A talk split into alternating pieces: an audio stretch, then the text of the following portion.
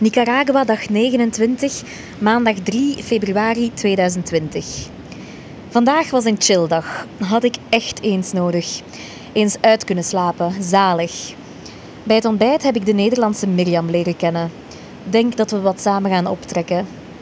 Na ontbijt en douchen ben ik de kathedraal van Leon gaan bezoeken.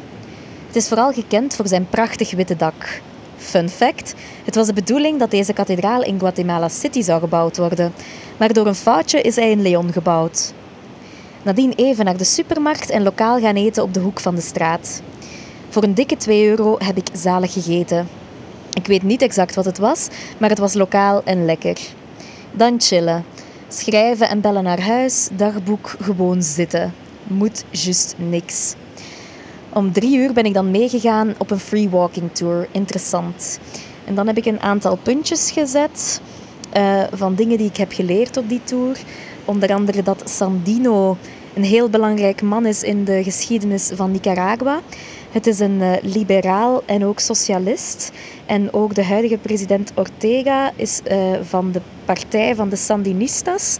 Alleen als je eens kijkt waar de partij van Ortega nu voor staat, dan vraagt je, of stelt je toch wel wat vragen bij de liberaliteit en, de en het socialisme. Um, er werd ook gepraat over de protesten van, een, uh, van twee jaar geleden. Um, de gids die ons had rondgeleid, die studeerde toen aan de gratis universiteit, dus betaald door de staat.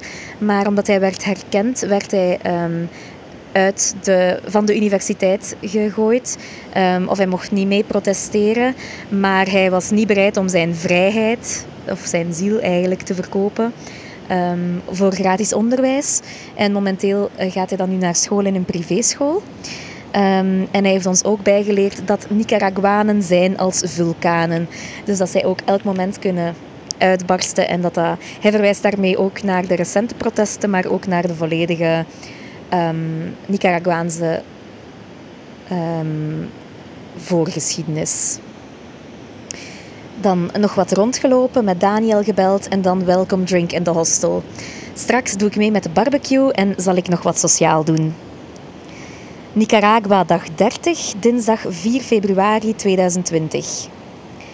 Vandaag ben ik gaan volcanoboarden op de Cerro Negro vulkaan. Een actieve vulkaan met de laatste eruptie in 1999. De vulkaan ziet volledig zwart met daar rond natuurlijk vruchtbare groene grond.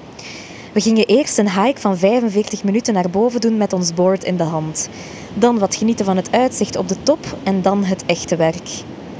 Op de top had ik wel door dat mijn board stuk was. De plank met de hendel erin zat los. Ze gingen het nog fixen met een touw, maar daardoor zat er een touw aan de onderkant in plaats van dat het een gladde onderkant was. Ik probeerde snelheid te maken in het naar beneden glijden, maar schoot al vrij snel eens uit de bocht. De rest had dat niet. Toen ik op snelheid was, gebeurde het nog eens, maar deze keer rolde ik naar het schijnt spectaculair naar beneden. Mijn boord lag een aantal meter boven mij.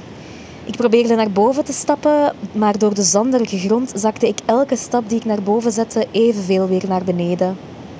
Ik was echt aan het ploeteren. Ik maakte echt geen vooruitgang, dus besloot ik mijn boord achter te laten en het laatste stuk gewoon te lopen of glijden. Hoe de verantwoordelijke mij daarna aansprak, Why did you leave your board? in plaats van het meer gepaste Did you hurt yourself, was dus niet oké.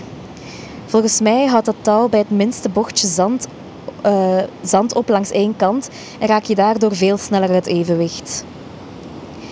Tijdens de heen- en terugweg kan je ook wel genieten van de mooie omgeving en flora. Na een deugddoende lunch was het de bedoeling dat ik mee zou gaan naar het strand, maar ik was nogal moe en wou gewoon wat chillen op mijn eentje. Ik verblijf in Poco a Poco Hostel en dit is echt wel een heel chille plaats, waarmee ik me ook een beetje thuis voel. Er verblijven ook veel leuke mensen, voornamelijk solo-travelers van alle leeftijden. Na een hangmatmomentje ben ik aan de praat geraakt met de Luikse Aurélien en, de Marseillaise, en een Marseillaise die dokter in de homeopathie was.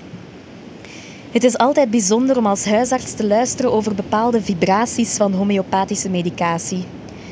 Aurélien en ik zijn dan nog samen naar de supermarkt geweest en we hebben samen een Griekse salade gemaakt. Hij is vrijwilliger in de hostel en organiseert zowat avondactiviteiten. Dat was nu spelletjesavond. Ik had de Kortrijkse Els leren kennen en samen legden we aan twee Nederlandse meisjes het kaartspel Manillen uit. We hebben ons heel goed geamuseerd.